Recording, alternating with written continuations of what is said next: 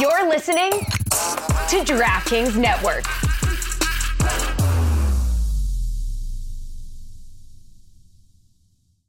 This is the story of the one.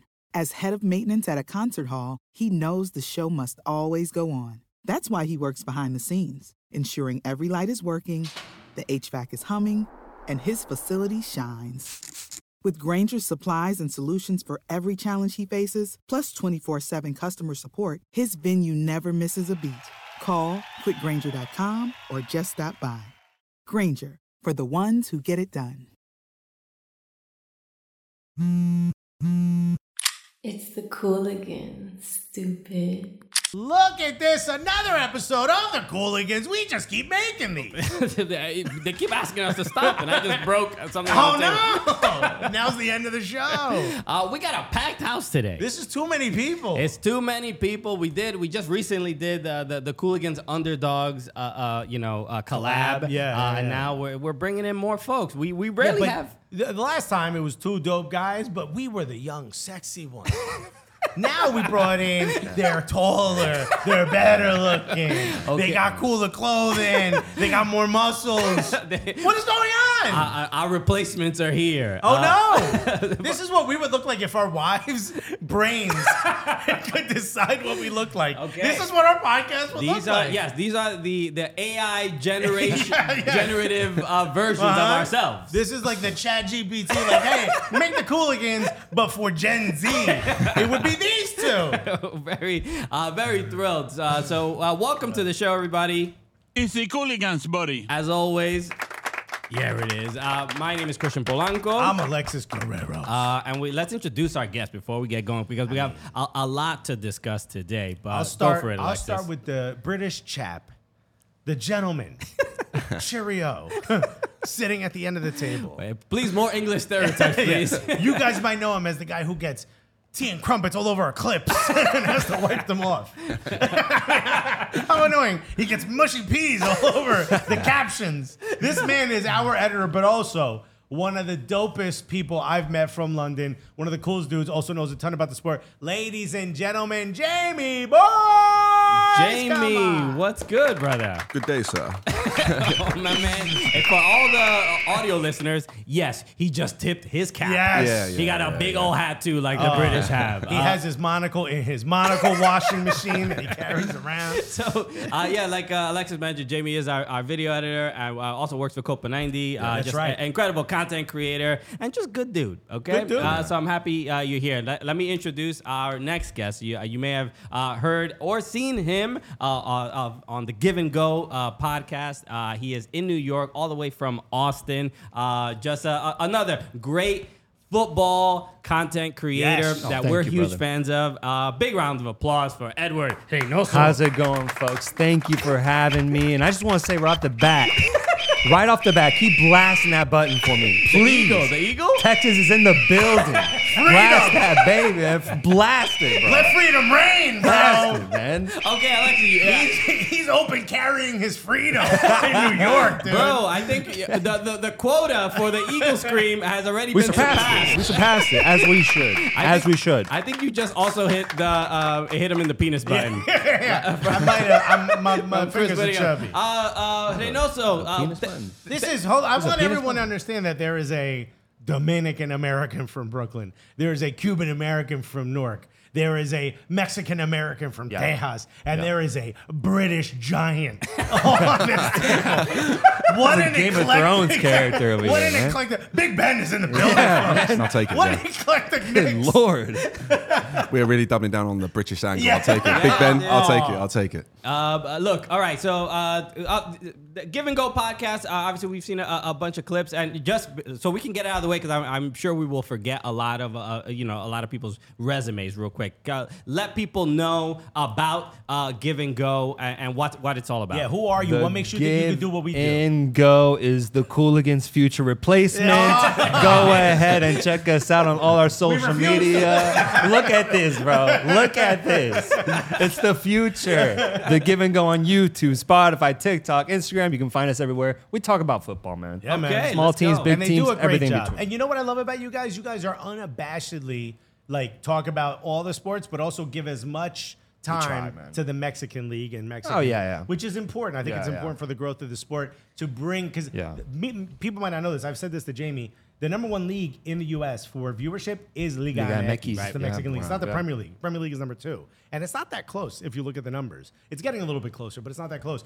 But there's a massive disparity between the Mexican fans who typically only take in content in Spanish. It's stuff from Mexico. It's not stuff from the U.S., and then the U.S. fans, and I think you guys have done a really good job of bridging that gap. Yeah, man. Yeah. Well, he just took that. He was like, yeah. For sure. Yeah. No, like, you're right. That's what I do. I just feel bad that Liga MX and Premier League are no longer going to be the most watched leagues because Lionel Messi is in the building, bro. Lionel Messi has arrived to Inter Miami. It's not even a rainy Inter Miami is going to be the number one league in the U.S., bro. Lionel Messi, did you guys see the announcement yesterday? It was on Apple TV. It was a big... It was so beautiful it made God cry.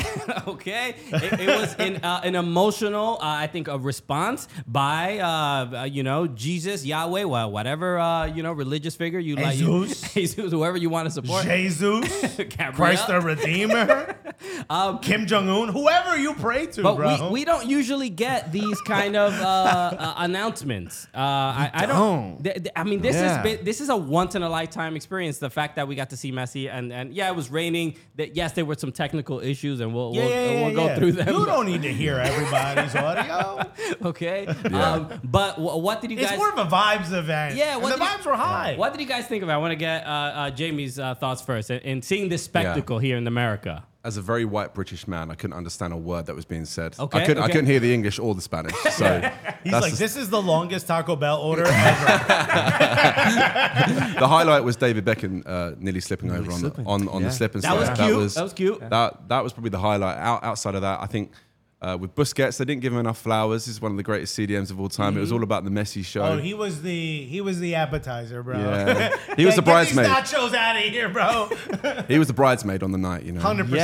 Yeah. I was actually very impressed with his English, though. I didn't know his English was that good. I had no idea he spoke English. Yeah. Messi, I knew he wasn't even going to try. Man, he's not even going to try yet. He's like, thank you. That's the most. What? Okay, just to ask them, what was better, David Beckham's Spanish or Busquets' English? Busquets is English. Busquets is English. Yeah. Beckham trying to speak Spanish is uncomfortable for all of us. Starting with his tongue at the top of the list and making it all the way down to me. It wasn't too uncomfortable, but you could tell he has spent some time in Spain and knew a little bit. But Spanish don't hit. When you're talking to a bunch of Cubans and Colombians and Argentinians. Exactly. He wasn't hitting us with the ropa vieja Jorge Mas was. He's like, hola, ¿cómo estás? And we're like, nah. We don't do all that lisp stuff out here, bro. And also, what do you think of the announcement? I think what got me is Messi actually does look pretty excited.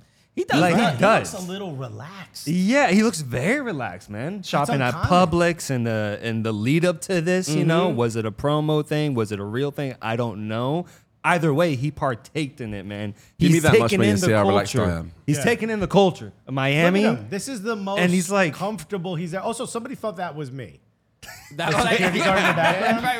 We're looking at this guy. Which, look at my hairline is so much better than this guy. Oh yeah, we're blocking the thing. Hold on. The picture. Yeah, the picture. Hilarious. You can't see. We caught him. I got a much better hairline, but that guy seems a bit more dangerous. And also, his other security guard looks like Tim Howard. So it just looked like he was surrounded by two American heroes, me and Tim Howard, protecting him. The Secret Service. Messi did this. He went to Publix right after we recorded last week. So we didn't get to talk about it. But he did go to Publix. He was in. I think the most concerning part of that wasn't really him shopping for himself, whether it was a promotional stunt or not. Even if it was a sponsor, it's a team sponsor. It is, good on Inter Miami, good on Publix, good work, fine. He showed up to training in an Audi, bro. He's not stupid. He got Continental tires on. He knows what's good. See him almost run that red light. Yeah, dog. Oh, he did run that red light. Yeah, he 100% did. Ran the red light. Even the cop behind him was like, "What the fuck are you doing, bro?" But the clear slides. Here's the thing. Oh yeah, he's wearing all Adidas. Right, Adidas. He's wearing all of it. Why would you spend any money if you get all this stuff for free. Yeah, but clear slides, you don't say like, oh, I'm gonna give this to my brother. You don't do that. No, you gotta wear the slides. He gets stepped on all day for a living. You don't think he wants to have comfortable? You don't think his dogs want to breathe a little bit? I'm glad you're concerned. Nah, Messi in the slides is okay. Look at that, man. Look at him. We're looking at it right now. All touches, by the way. This is a highlight reel of all his touches. First off, the slides don't fit. That's the most important part. These are clearly his wife's shoes. That's how comfy he is, though, in Miami, man. He was not this relaxed in Paris, dude. Here's what I need to understand. Imagine Lionel Messi was signing with, pick a random club in the Premier League. I don't know, maybe Arsenal. If he was signing for Arsenal. Okay, let's go Brighton. Let's say Messi signed for Brighton. Yeah. What would the announcement be? Would it have been what we saw? No. I think it would have been more... they would have done a video review. Video? Yeah, video reveal as opposed to like a live event. Time. You don't sell tickets in... No, they wouldn't have done that. That's not... It's very American what you guys did last night. It's very South American as well, right? Yeah. This is even Saudi Arabia has done it with like Benzema. Yeah, Saudi did it with Benzema. Yeah. They had a whole to do. Maybe it's just not British to European. Enjoy yourself. I think that's probably what it is. We don't like having fun. Yeah, typically. It's like, oh dear, what will they say about us? What will the neighbors say? Yeah. We tried to suck the joy out of every room. Yeah. So, I really was wondering where you were going with that. Yeah, I think it would be. I think it would be a Fabrizio Romano tweet, and then maybe a collaboration post on Instagram. Maybe the fans would gather outside the stadium. If we're pushing, maybe. The fans would gather outside the stadium, they'd have a sing-song, and that would be it. But isn't it a bit of a shame that there isn't that a little bit of that spectacle? Do you think the English game, would it help the game in any way? Would it help lighten up a lot of people's kind of fanatical, the tribalism? Yeah. Do we need to help the English game?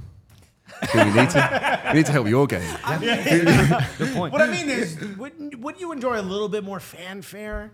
Not just it's the football, mate. It's the 90 minutes. Like, add a little bit of pizzazz to the rest of it. Yeah, but I think we have that with transfer reveals. Like, we've seen this summer alone, some of the transfer reveals that clubs have brought out. You know, one very close to my heart, that was a great reveal. Do you know what I mean? Was that less impactful than a Messi signing announcement? Like, no, but I'm saying, you could do both. Maybe. Do you ever play FIFA or now EAFC? Every now and then, yeah. You see, like, when you unpack a big player, there's, like, confetti. Oh, I get you. Fireworks. Like that, something like that. Yeah, I think. Well, they get a clap on their debut. Do you know what I mean? If they sign, that's the most British. What more do you need? How often? Even that they think is excessive. Yeah. What do you want, attention? The closest thing I could think of is if you sign a player and the season started and they kind of sign midweek, it's too late to go to the game. I remember they'll come out before the game and the fans will give them a clap. That's probably the closest thing. Obviously, that Real Madrid and Barcelona are very much into that, but it's just not a very British thing to just get too ahead of ourselves. Right. And you wouldn't want that.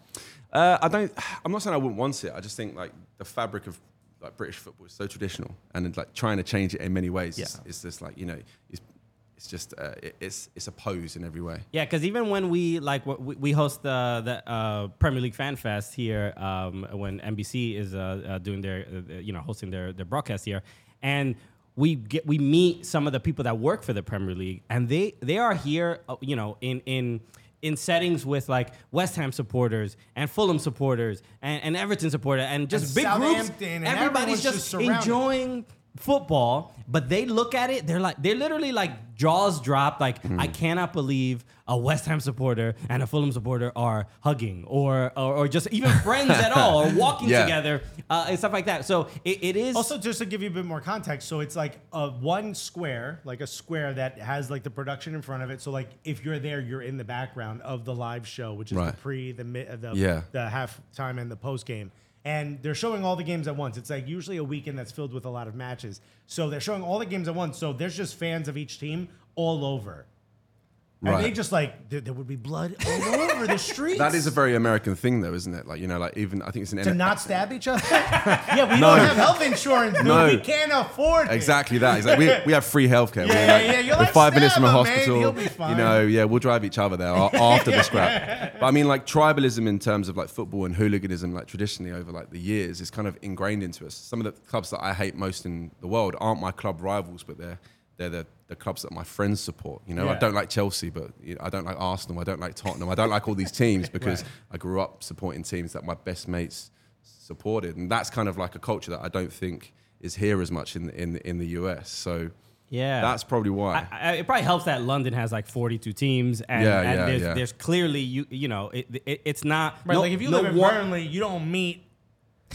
fans that aren't right because you're out in the middle of nowhere. But I feel indifferent to. Sorry, Burnley. You know, I don't. You know, I'm trying to pick like a rural. Yeah, like a Stoke, a Burnley. Yeah. You know, like those kind of middle of the run teams, like a Leicester. You know, Aston Villa. I don't really feel any particular way about them. You know, but because I don't know anyone that supports them. Be careful with Aston Villa fans. I said really? They weren't that big of a club, and we got... Oh, they won a European Cup. They're a big club. No, all their fans commented, so we got like 40 comments. That was all their fans. Villa fans? Villa fans are pretty intense. I'm trying to stump the flames one more time. They were really intense. Yeah, they won a European competition in like 1954, dude. Nottingham Forest as well. Huh? Nottingham Forest as well. They're a big club. Nottingham Forest, still a big... I meant like the Big Six. Right, okay. Not, a.k.a. not Aston Villa. As far as, you know, I think... What happened to your voice? Nothing happened to my voice. My voice is fine. Oh, I had a pitch there. Yeah. Okay. Yeah. You were like, hey, did also. Yeah, you Mickey Mouse. You sounded like the guy who called the Sweden shot. I got a question. Oh, my God, a puppet has replaced Christian. With Liga MX, this is a thing when it comes to Mexicans living in the United States. That is also, there is that tribalism well. I mean, obviously with Club America, you always find... That's the most hated team. Mm-hmm. Americanistas are like the most hated. So what's the similarity as far as English football culture? Because growing up as Caribbean Latinos, we didn't get exposed to the Mexican tribalism. We just love the sport. We just love the sport. We love that you love the sport. But apparently that's not how everyone else treats it. But how is it either in the home or do people support the different teams? Is it similar to what it's like in England?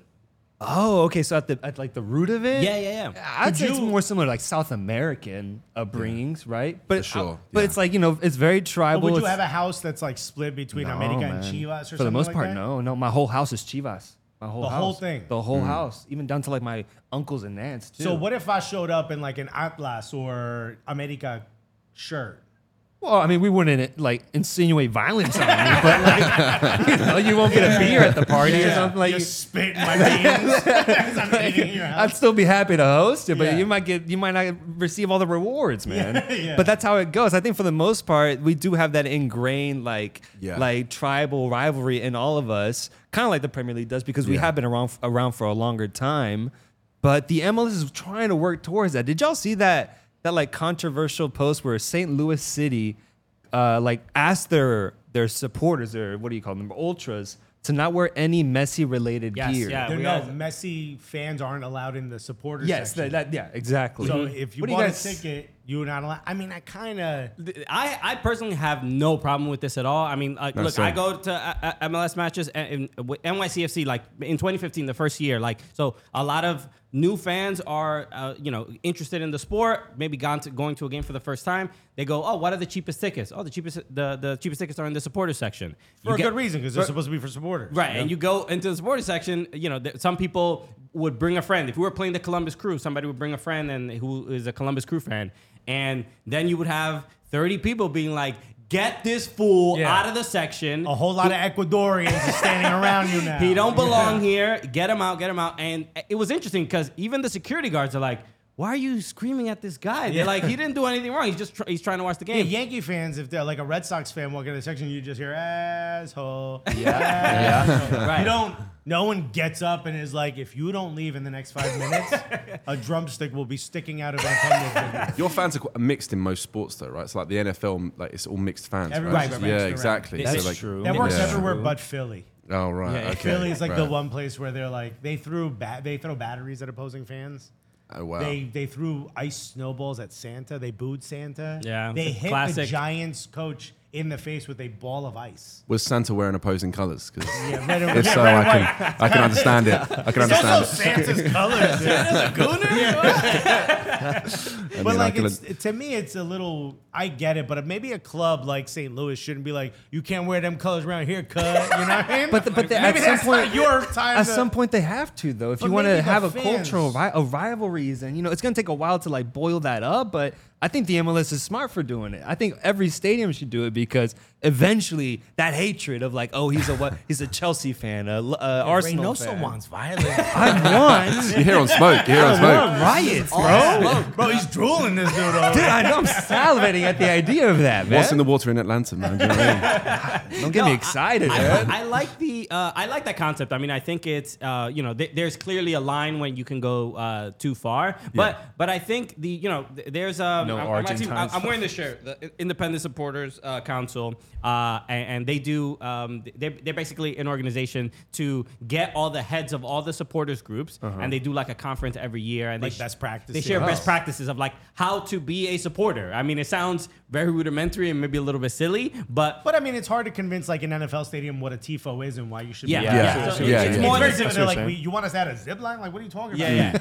Like that kind of stuff. It's not like you gotta cheer the whole team, it's not stadium. Yeah, what are you grappling to your sheets? Buddy, we got an escalator. That's what's going down in Montreal, man. It's about how supporters interact with their front offices, how they, how do they grow the supporter base for a particular club, and a lot of the people. From ISC go to Dortmund and ask them how in the Yellow Wall, like, how do you guys interact with the front office to get the TIFOs and all those kind of things. A great example is the safe standing, which was a big issue for a while. A lot of fans wanted safe standing seats. The 3252 were able to get the team to agree to put that in their stadium for their section because they went to Dortmund and got like information from the Dortmund supporters who were like, here's the stats of why it's actually better. Right. Here's the stats of, violence is down. Here's the stats of why it makes it less expensive, and was able to present this. And they're like, okay, yeah, you're right. We will have safe standing. And they have the locking seats and everything. So if you go to a concert, you can put the seat down and it's not a hindrance to selling tickets elsewhere. It's like a smart way to do it. Yeah. And one of the aspects of that information that we gained is, you can't wear opposing teams, colors or shirts in the supporter section because, look, I mean, and we've experienced it too, right? We were, as media, we went to for the Sounders. They won MLS Cup. And we have a lot of friends. We have a lot of friends. So we go into the supporter section to go hug our friends. Not wearing any colors at all. Not wearing any colors of either team. But they knew we were media, and people started throwing water at us to get out. Literally, just that's interesting. Throwing what? I mean, it's wild disrespectful, and I wish it didn't happen. Fiji or what was it? It wasn't even filtered, dude. That's why I was offended. I was like, tap water. My clothes only touch the finest of water. So even though it was annoying to get splashed with water, I kind of understood. It could have been worse. It could have been much worse. Right? It could have been much worse. Yeah. So you talk a little bit about like Premier League and the culture and the tradition, which. I do think in a way, not ratings-wise, but I do think in a way it kind of holds you back from connecting with a younger audience because I think you see that younger audiences actually kind of connect with players more than they are with clubs and stuff now. So here's an example of something that I think would help the Premier League show the new world, hey, we're not that old stodgy Premier League. Get ready for this, everybody. Okay. I'm seated. Premier League All-Star. We distance myself from this table. The Premier League All-Star Game. Now, long ago, I remember hearing that even within the Three Lions, the men's national team in particular, it was tribal. Liverpool players satinate with Liverpool players and commiserated only with Liverpool players. Manchester United players only sat with Manchester United players. Arsenal players only sat with Arsenal players. West Ham players were not welcome in the men's national team. You knew that was coming. There's the first one.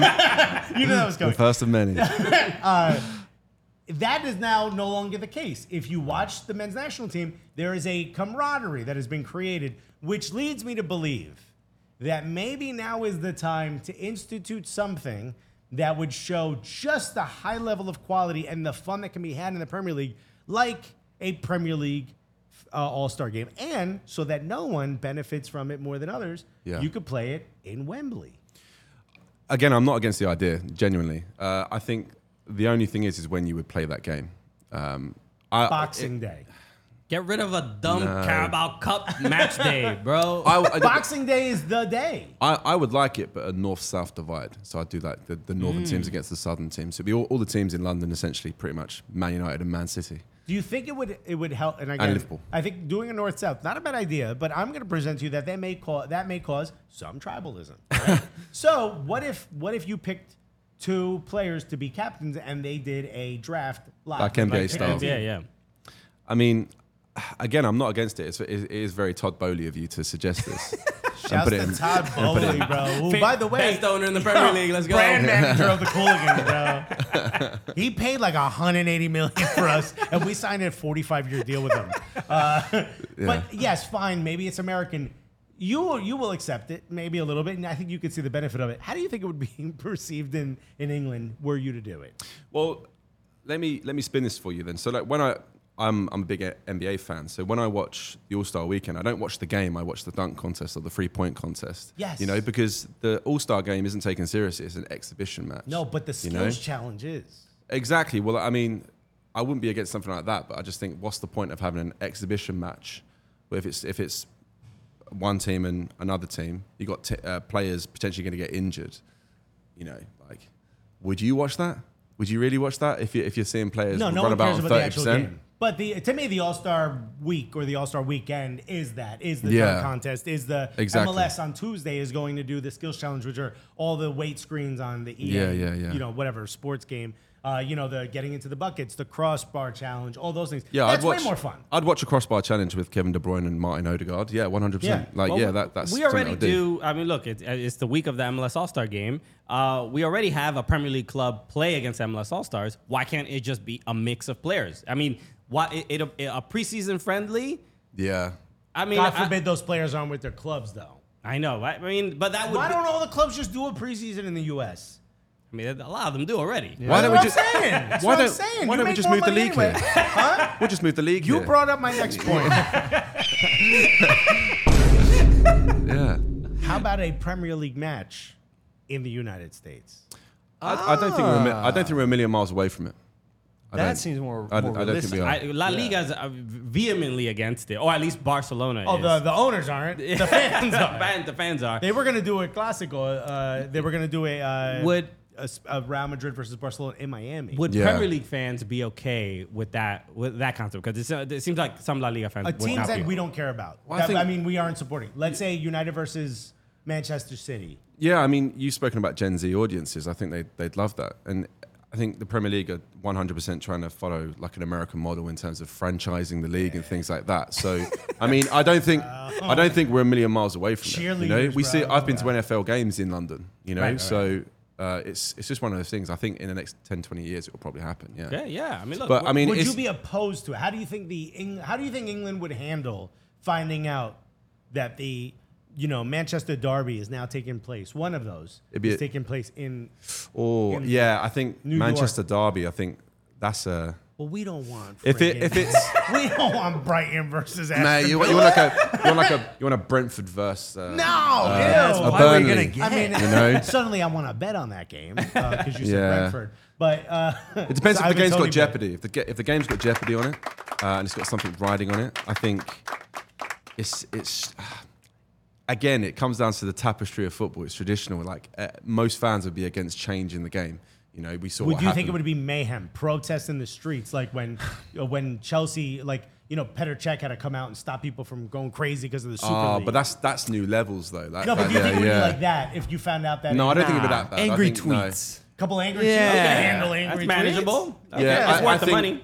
I think what would happen. I think it would be done in gradual steps. So it would be like what you said about in having that MLS. Game kind of things. It's like Arsenal are already out here. Man United are playing this week against Arsenal, aren't they, on Saturday? So, like that, those kind of games are already happening. That the Premier League, there's the Premier League summer tournament here with a bunch of teams happening in for the next month or so. So we're not a million miles away from it.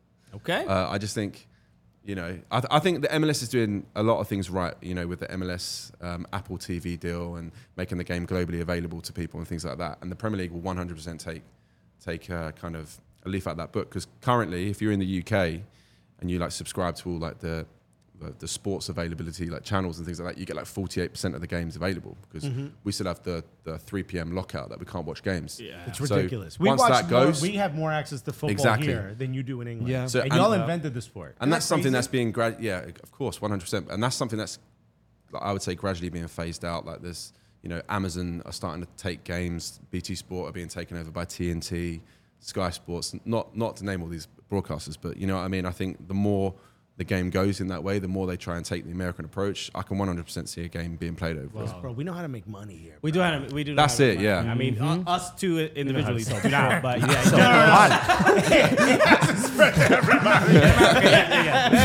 general, an overview of the country. You mentioned the Apple TV has a great situation right now with MLS, but they also global, because it's global, and they also have a really great situation right now with Leagues Cup. Okay, because League stuff is incredible. And you know what England fans need to do is they need to chill. They really do need to chill. They're really just stifled in all this traditionalism. I would suggest, I don't know, a cold, crisp Coors Light. A nice ice-cold Coors Light to watch Leagues Cup and watch Messi's first game against Cruz Azul.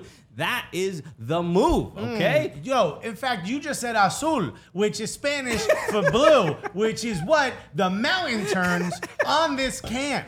Correct. When it's ice cold, you don't want to be thinking. You don't want to use your digits to pick up a can and to feel, hey, is this cold? When I'm walking up to my fridge and I pop it open, I want to look down and go, how old is that ham? Maybe I shouldn't eat that. Hey, look. A can of beer. Is it cold? Well, let me see. Oh, the mountain's blue. The answer is yes. It is the most informative can you will ever find. If only the ham turned colors when it was no longer good enough to eat. It does. This is exactly what this is. It's letting you know this is time, bro. Okay. So stop drinking all that spoiled ham beer and drink a nice cold Coors Light. Okay. I mean, good, everybody. This is finally. I was always, for years, I was trying to figure out how do we get ham into one of our promos?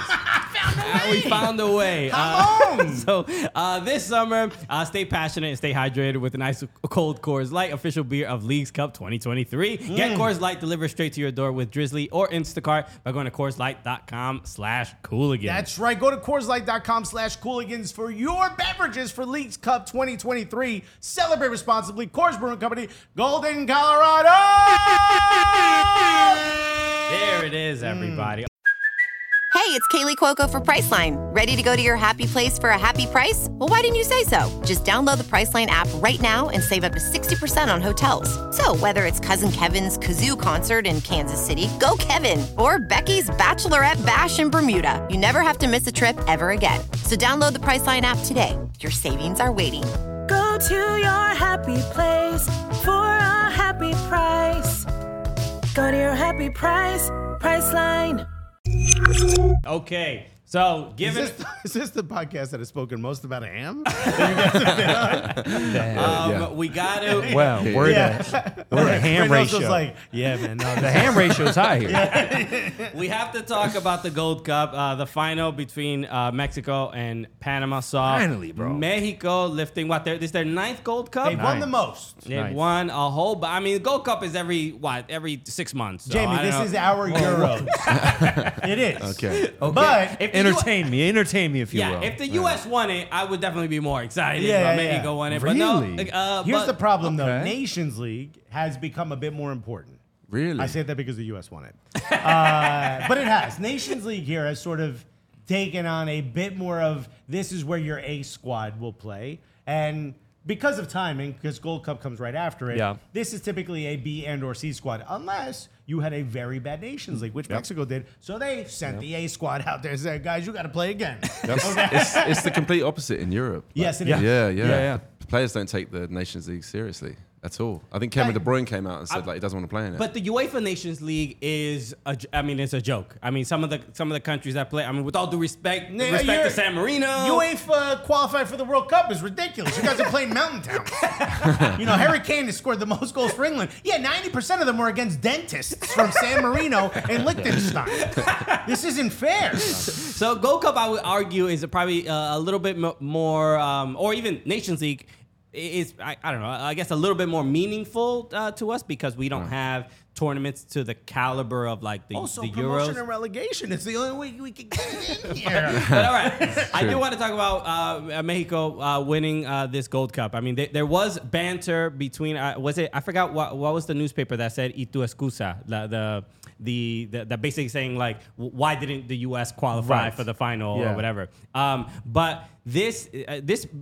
It definitely we much just sent more. Him a picture of Zendejas. That's why, man. But this is clearly meaningful to Mexico, not just for just winning the Gold Cup, but to turn things around. That's it's been so story. Bad for so. It's been 3 weeks.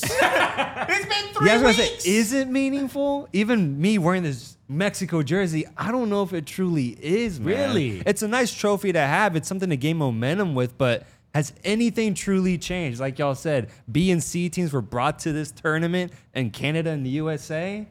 I don't know if this means anything, man. I'm excited. I'm happy. I'm wearing the jersey. Yeah. From a Mexican fan perspective, losing as you did to the US was an absolute capitulation and probably moment of massive shame for the fans of El Tri. No? Yeah, it's one of the worst games I've ever seen out of them. Okay. Yeah. Manager gets sacked, right? You finally get off the coca. You know? Yeah. Your family's willing to talk to you again. Yeah, I've been loving those jokes, man. I've been milking these, dude. I've been leaning in hard, right?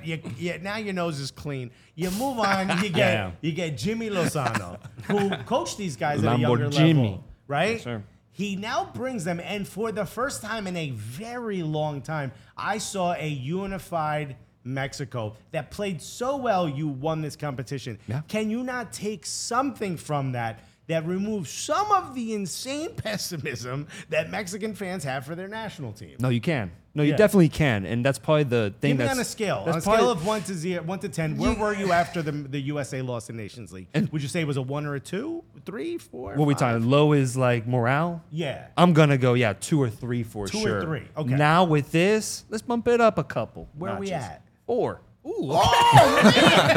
Hard to please. Which is what I'm saying. Does that matter, bro? I don't think it does. You're not even really hitting the gas. Damn, man. You're more letting go of the brake. You did the. Is it in yet? Which I'm not saying I've ever experienced. I'm saying maybe you guys have. But that's where I'm at, bro. I'm at a 4 still. I'm still not fully convinced. Is my whole opinion and take on this whole Mexican national team. Good moments for sure. This is pretty wild. It doesn't mean anything in the scope of CONCACAF because the USA is still going to run us if they put out their best team available. So let me give you a scenario. I'll entertain it. There's 3 scenarios that can happen. Liga MX All Star Game in England. That is how we feel. Yeah. There's Mexicans over there. Mexicans. You could do it in a 5-a-side game. You've got enough seating for all the Mexicans in England. Okay. Here's my scenario. There's 3 things that can happen now. Right? Everyone is feeling good, but Jimmy Lozano has come out and said, hey, my contract was only for this competition. Only for the tournament. But because he found a way to create a unified squad, there is some sentiment that he should be given an extension. He should be given more time. So there's 3 ways this ends up. 1, he wins, plays incredibly well, and you're really competitive in the World Cup. That's going to be, and again, shared with Mexico. Yeah. 2, he loses right away, and you hire another manager. 3 is the worst case scenario. He's your Gareth Southgate. And let me explain. He becomes the manager that plays just good enough to never actually get sacked, but still doesn't win anything. Now, Jamie has sat here quietly, and he is just catching strays left and right.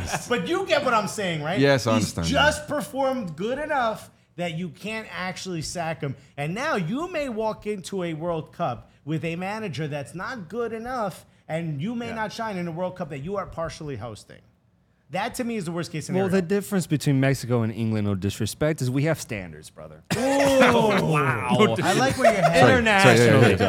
And to explain that. It almost seemed like that was to explain. It sounded very disrespectful. And to explain. No disrespect.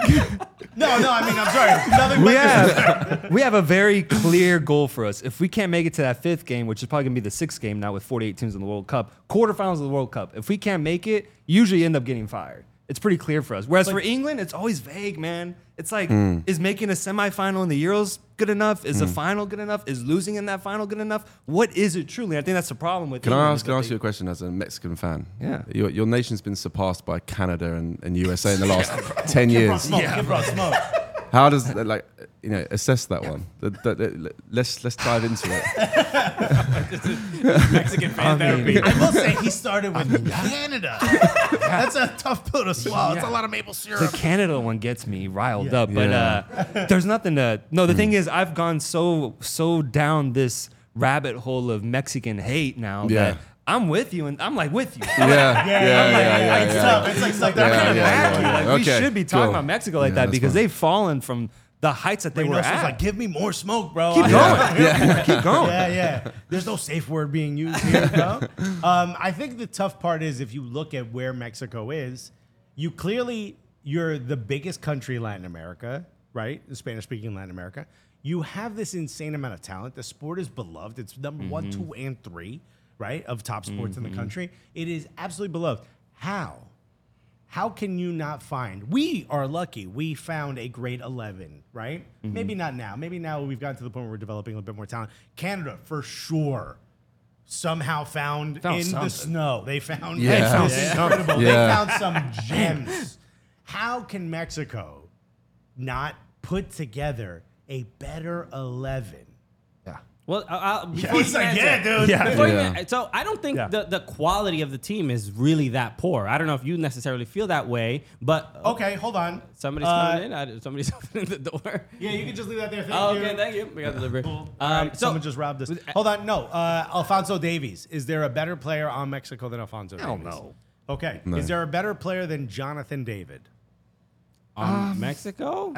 Santi, Chucky, maybe. No, Chucky. He's not healthy right now. Right. Okay. So we're talking about players right now. Right now, I'll still go Jonathan David because he's done more internationally than Santi. Okay. Yeah. I can keep going. I would say the drop off is not that stark. That's massive. We just named two players on the Canadian team. No, with Jonathan David, and I guess maybe Santi or whatever. I don't think the drop off is incredible. Santi Jimenez may be a better player than Jonathan David is today. Sure, but we still need to see that. The goal last night, coming near the end of the match, absolutely incredible. Great run, push the guy off, an incredible, an emblematic goal for the future of Mexico coming up, right? But as of right now, you want me to pick a starter. Yeah, Santi Jimenez wasn't even starting on this team. He came in as a sub, bro. Yeah. I got to go Jonathan David. Which is fair. I just think the bigger issues in Mexico is just the chemistry with the team, the issues with the federation, el grito. Like, there's just so much drama attached to wearing the shirt that there's no way it can't affect how you actually play. We went to the Azteca for U.S.-Mexico for the World Cup qualifier, and the first thing you notice there is just like, the Mexican fans aren't even mad that we're there. Yeah. They're more mad at mad at the other Mexican fan. Why are you wearing that shirt? Yeah. Like, hey, Americans are here. Yo, we suck right now. Don't we, Americans? What's up, Americans? So I think that's the bigger issue, and that's why I think the new coach is. It gives me Berhalter vibes. Gives me like, oh, okay, hey, I'm just one of the guys. You think he brings Mexican pride? Yeah, not even just pride, but just like, yo, like. You think they're going to build the wall now? No. They actually need to. We are completely invading Mexico City. We'll pay for it, bro. Yeah. But there's Greg Berhalter has a little bit of a like, not this authoritarian, militaristic us kind of man. He's just there's like, yo, I'm one of the boys. I was playing a couple years ago, just like you. Like, I know what it's like. You know what I mean? So he has that. He energy. Walks in. He's like, "How the DMs play?" He knows sneakers. He's cool. He knows the vibes. Touches on the sidelines. Right. Yeah. So having a coach like that, I think, is what they needed, and that's why I think they did so well in this World Cup because there was a little bit of just like, yo, let's just shed some of these like issues that we're constantly dealing with. Yeah. And look, and obviously having Tatas, having Coca, like they couldn't like just make the players feel a little bit better about just wearing the shirt. And I think I hope it improves. I think a better Mexico makes a better U.S. team. But overall, really, I don't know. I'm enjoying the rivalry. But the U.S. is just a much better team. I think when it comes to, I think the brand of U.S. soccer has improved so much since missing the World Cup in 2018 that look at the players that are dual nationals. Balogun, Yunus Musa could have played for England.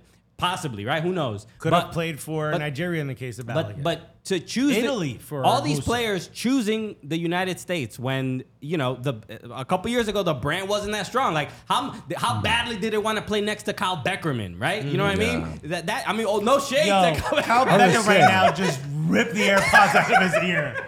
He was like, why me, bro? I shaved the dreads. I didn't need to get that, man. That was harsh. That's where I think Mexico is failing. Yeah. Not having enough players playing in Europe, not having players playing at a really, really high level to compete with some of the Mexicans the are so desperate for pride in the jersey that we got kids going viral. Yeah, exactly. For showing pride or at least taking out the want. Now, bro. And they ain't even Mexican, man. That's how desperate we are for that. You know what? Yo, Jimmy Lozano, start the quesadilla instead, bro. No, man. Put him in a shirt. We got to talk about this little kid. I don't know his name, but this kid went viral. I saw him on TikTok. His mom, we'll play this. And I want to say that I kind of understand where this kid's coming from. You're throwing a tantrum. The kid wants a quesadilla. He wants to be Mexican, bro.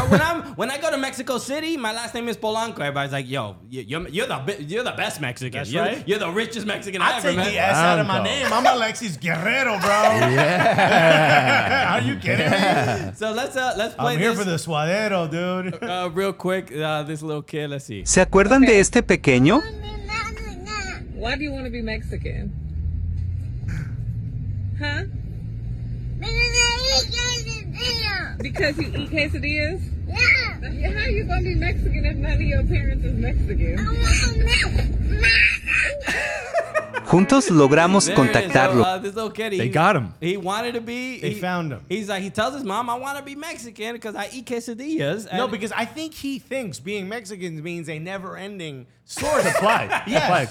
This is just a constant stream of quesadillas. Is that an option? Is that actually an option? It's an option with the right deal. Yeah. Right. It's a lifetime deal. Right? Okay.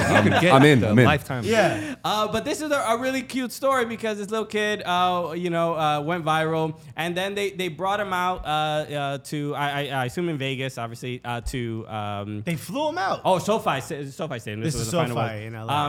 And he met the Mexican national team players. There he is with Orbelin Pineda, and he got the full kit. He got the little toy. He got a bunch of quesadillas. It was adorable, and it was great to see. Look, you see it. We're seeing him eating quesadillas right here. Oh my God. I mean, this is the marketing that you need to get some of these dual nationals to pick Mexico. Actually, I ain't even mad. No. Genuine ripple effects from this. This is a feel-good story. It's beautiful. Could you imagine a young, let's say a young Latino crying because he's not English and he just wants fish and chips? And imagine the Three Lions fly him out. Could you imagine that? Yeah. You really got to stretch your imagination a bit. Yeah. I was trying to find something. That one, I don't know. Imagine a kid just loves a good pint. The kid just wants something. No, that's realistic. Yeah, he's just having a drink with Phil Foden's kid. They're like, wow, in a way, bro. That actually is the league. Dudes up, you know what I mean? We got healthcare now, dude. Yeah, definitely a feel-good story. Really, really dope to see. But this is, look, even the universe is sending posy vibes to Mexico, dude. I think so, man. This was in the build-up to the final that we saw as well.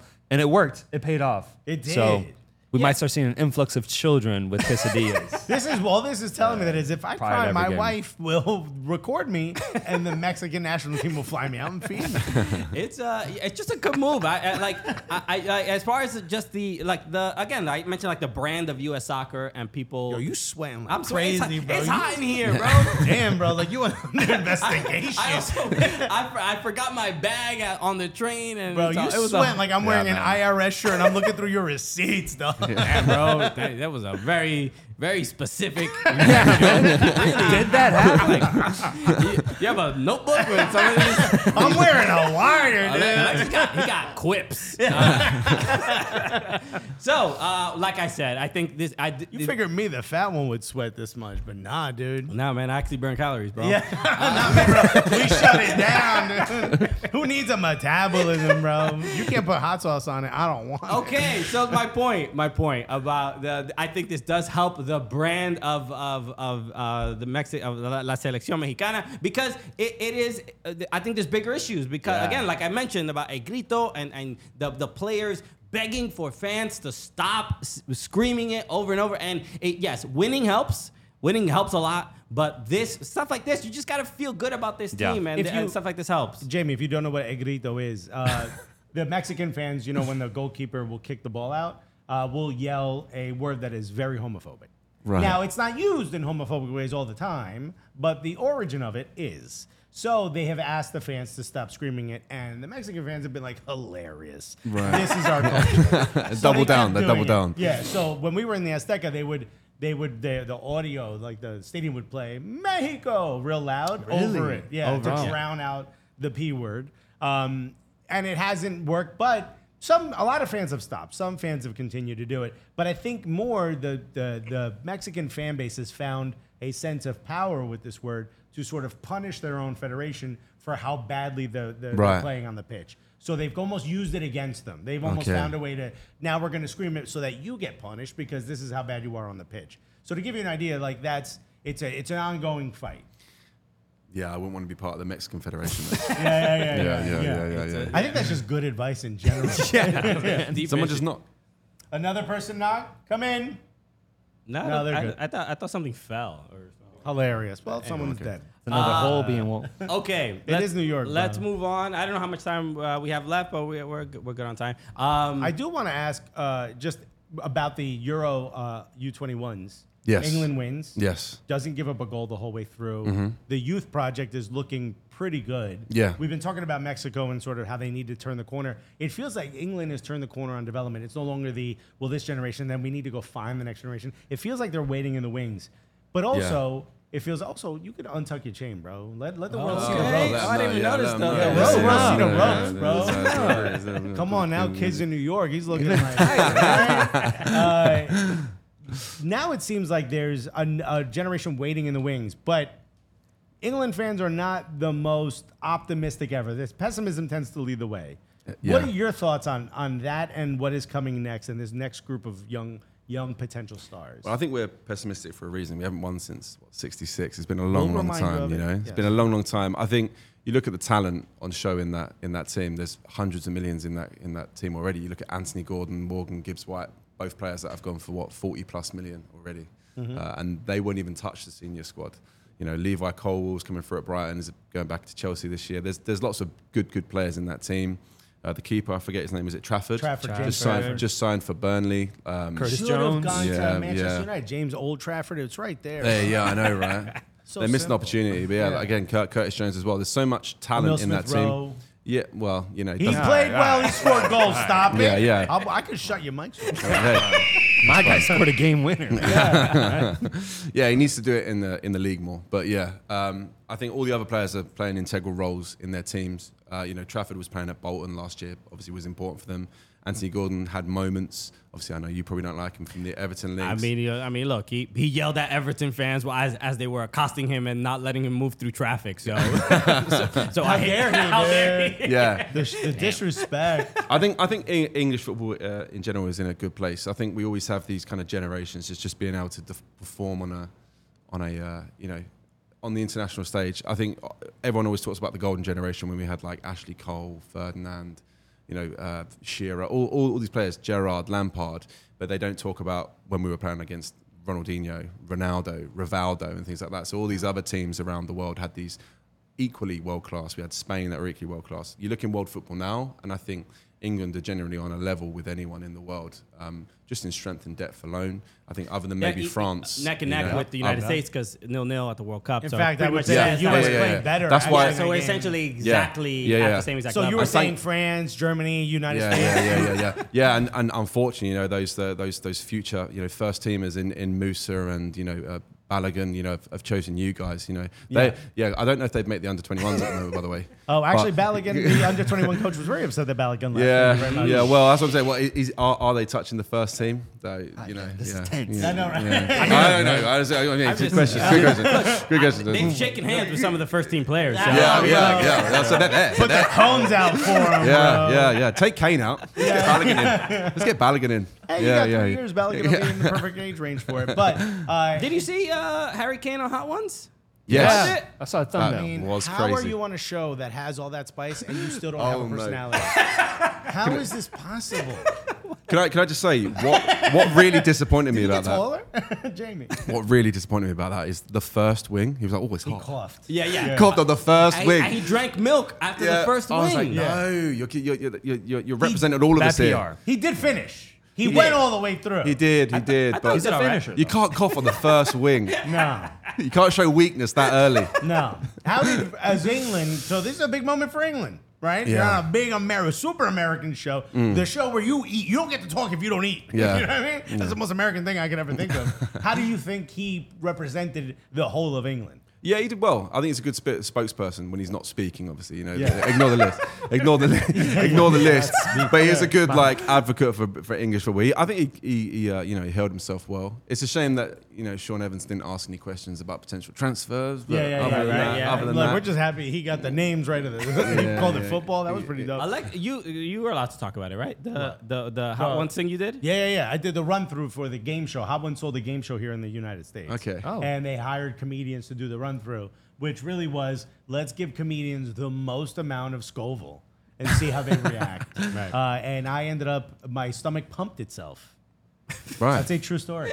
Okay. There's something called a capsaicin cramps that your stomach does, which typically happens after so many million Scoville. And I took in 3.8 million Scoville. Is this footage available? No, there's no footage of it because we left and we were like, all right, guys, they gave us a handful of Tums. And they were like, on your way, if I were you, I'd go get dairy. And a block and a half away, an outdoor eatery, I leaned over the fence and I went, as people were eating their dinners. And they thought I was on drugs. It was freezing outside. I ended up getting in a Uber with the window down because I just needed cold air. And my friend said I looked like Fat Dark Knight. I was sweating with my head out the window. And then those three guys realized, wait a minute, if that happened to him, it's going to happen to us. Yeah. And they all ran home. Our friend Alex ended up putting ice and butter on his butthole. Because he heard dairy and he went and got butter. And I said, where'd you get butter? He's like, and he goes, oh, it was my roommate's. There's the end of that butter. Okay, well, good. One of my favorites. Though. Yeah, so maybe Harry Kane's got butter on his butthole. Yeah, who knows? The Declan Rice, we should talk about that. I knew we were going to wait. Yeah, unfortunately. Clearly, spent 4 years at West Ham? Six, I think. Okay. Jamie, our big hammer that we got here. Made his professional debut at West Ham. Yeah, he scored his first ever professional goals against Arsenal as well. Mm-hmm. Okay. Yeah. So we went and bought him. Don't you dare disrespect us, we'll buy you. 105 million? Is that what was that the number? 105. 100 million with 5 million in potential add-on. Okay, so a lot of, clearly a gang of cash for him. But this, look, the reveal, obviously it's difficult to lose a very good player for your club, but to go to Arsenal, he seems really happy to be there. Yeah. There's something about it, I don't know if it's... Look, he just won a trophy. A relief. Just won a trophy with West Ham, so I'm sure he has clearly a lot of love for the club. Yeah. But there's something... I don't know if it's just the Arsenal brand, the logo, or something. Maybe it's because we're on the up. But he seems very, very excited to be an Arsenal player. How do you feel about it? As a West Ham fan, I'm disgusted. Okay. As a Declan Rice fan, I'm happy for him. I think he's won us a trophy and left with the good graces of a lot of West Ham fans. We've got good money for him. He's given us, like, he's the most 9 out of 10 player every single week. He's so consistent. So, like, you're buying, in my opinion, one of the best defensive midfielders and progressive players in the world. So I think he is the guy that's like your future captain. He's the future England captain. He's, you know, I could have been the Irish captain. Yeah, the Ireland captain. Let's be real, you know what I mean? Yeah. Yeah. Let's be real though. Yeah, let's be real. Yeah. But Reeves, yeah, like, I can't sing high enough praises of Declan Rice. And like, you know, I've been saying for the longest time, if West Ham can't give him Champions League football or the highest possible football level out there, then he probably will end up leaving.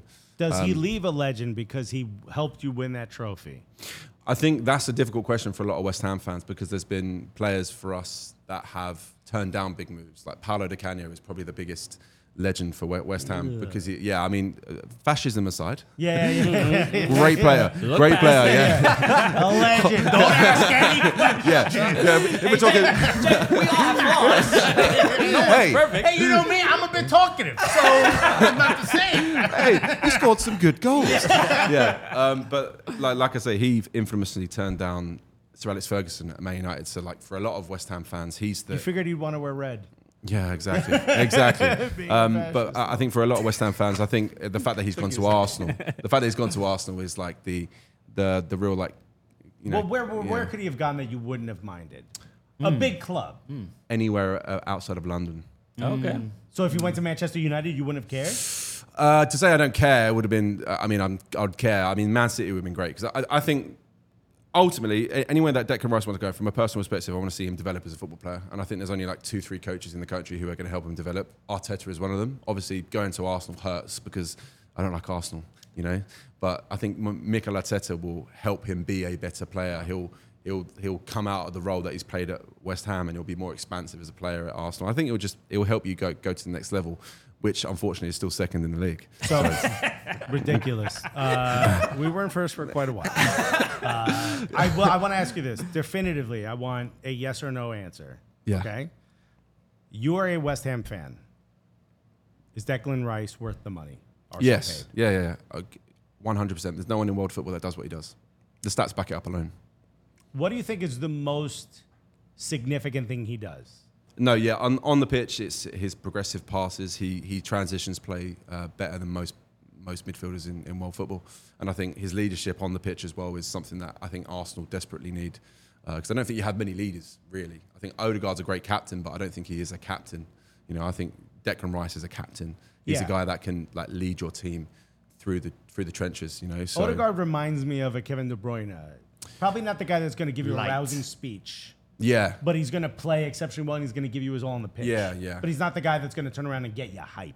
Yeah, he's not the Gundogan. Like he's not the guy that like picks you up when you're going through periods of right. You know, just like tough times. And I think generally, which reminds me, I want to say hello to my wife, because she does that for me. Anyway, go ahead. Picks you up through tough times. So your wife is like Declan Rice. Yes. Nice. Yes. That's a great compliment. Yeah, I would take that. Same quads too. Let's go. Okay. Should I edit this bit out? Or? No, dude, go strong. And put me in a heart. I got to send this to her immediately. All right, we got to wrap up. But Reynoso, let's start with you. Just remind people where they can tune in and watch your work, bro. The Give and Go on all social media sites, Instagram, Spotify, you know them all. Check us out, The Give and Go. Yeah. What is the one social media that you say, this is the one we want you to follow us on? Oh, go to our YouTube. Okay. Yeah, long form and short form content on there. Check us out on there. And once again, thank you guys for having me. Honored, bro. Thank you so much for coming through. Big fan of your work since the moment y'all started. Thank you, brother. Really love what y'all do. Keep it up. Jamie. Please. Outside of editing Cooligans clips, what else you got going on? That's all I really do. So you can find me on socials on TikTok and Instagram under Jamie Talks. And if you know Copa90 or Copa90, I'm a producer there. You'll see me in front of camera, behind camera, doing all sorts of things there on the Copa90 page. So. Awesome. What's the most, I don't know, being at Copa, you haven't been there that long, right? It's been like a year, I think? I've been there about 4 months. Oh, okay, so super new, yeah. Most fun project you've gotten to work on so far? What about that trip you went on? Player you met or something? What? There's a few that I've done. I went to Naples when they won the Scudetto. Napoli won the Scudetto. I was in Naples for that, which was crazy. What else have I done? I'm trying to think. I mean, you're here. Of course, the greatest day of my life. I was in Prague. Okay. I was in Prague to see West Ham win the Conference League, European Champions. I was hoping you would mention that. Happily. I don't know how I didn't forget. I feel fraudulent. At this moment. That's like your favorite team. They sent you there to watch. Went to San Marino with the ultras, with all five of them. Okay, yeah, there you go. Yeah. San Marino. There's that mountain town we were talking about. You got to meet the baker. I did. One of them was German, believe it or not. Travels 800 kilometers just to get to games. What's that? About 4 miles? About four or five. I don't know kilometers. All right. Also, guys, if you go to his bio, we're in it. You are actually in it, to be fair. Oh, yeah. That's cute. That's cute, man. Bro. All right, give and go. Hook it up. All right, that's cute. All right, everybody. Thank you so much for joining us. Shout out to these guys for coming through in New York. We had to get him on the show, so I'm glad it all worked out. We're on our way to D.C. We're going to be in Washington, D.C. for the MLS All-Star Game, the skills competition. We're going to be doing I'm going to be playing a pickup game. The Cooligans has a team with in the Body Armor Content Creators Cup. That's right, and I will be there as well. Not playing. Their EMT budget is lacking. But I will be hosting the event with Marisa Du. That's right. So this is going to be... Look, so the people watching, I mean, Marisa Du's going to be commenting on my game, but I'm playing... Look at these legends. I'm playing with Bill Hamid, Michael Laurie, who I went to Austin with when I went to the Austin FC game. Right. That's where I met him. He's a writer. Taylor Rockwell of Total Soccer Show. Who just won Best Podcast Host. Look at that. By World SoccerTalk.com. And Aaron West of CBS Sports Golazo. The homie. Super swaggy. Okay. So this is, we're playing, like Rodney Wallace is playing. It's going to be a couple tough teams. There's Carr. There's other people than just Rodney Wallace. Yeah, it's a heat. There's a heat-filled level of competition. Yeah. So obviously the Cooligan's gonna win it. Everybody's putting their money on us, so I'm excited about that. So if you are in DC for the MLS All-Star Game, it is on Tuesday. It is at the what's the place called? I don't know. I should know this. I forgot the name of the place. But just remember, last year it got chippy. So it did get High Lawn. It's so there, July 18th. It starts at 1 p.m. at High Lawn at Union Market. Come through. 1309 Fifth Street. Sorry, Northeast. Yes. So 1309 Fifth Street Northeast. So you can RSVP if you want to attend Body Armor CreatorsCup.com and go register. So go see. If I still got skills, I haven't played in a little bit. And go see if I can remember how to swear on microphones since CBS is. Put a little cattle prod on it every time I go to do it. So it should be a lot of fun. As always, make sure you follow us at Soccer Cooligans on all social channels. And as always, the podcast, if you want to subscribe here on Spotify and Apple, everywhere, on YouTube as well. We out here doing it. We're going to be doing a lot of fun stuff for the MLS All-Star Game. And another reminder, the Women's World Cup Daily. We will be doing daily episodes for the tournament starting on Thursday. So make sure you subscribe to that. Tell some folks. We got a lot of fun interviews down the pipeline and great guests. A bunch of fun stuff for the Women's World Cup. If we made you laugh, if we made you cry, if we made you bored, if you are a El Tri fan and you're upset at me, if you are an England fan and you're upset at me, or if you're one of those and you're happy with me, regardless if you hit any of those metrics, hit the subscribe button. That's the move. All right, everybody. Thank you so much for tuning in. We will see you in a few days, right after the Women's World Cup starts. So lock it in. Enjoy the Women's World Cup with the Cooligans. We'll be here every day for you. All right, everybody. Peace. We love you. When you need mealtime inspiration, it's worth shopping Kroger, where you'll find over 30,000 mouthwatering choices that excite your inner foodie. And no matter what tasty choice you make, you'll enjoy our everyday low prices, plus extra ways to save, like digital coupons worth over $600 each week. You can also save up to $1 off per gallon at the pump with fuel points. More savings and more inspiring flavors make shopping Kroger worth it every time. Kroger, fresh for everyone. Fuel restrictions apply.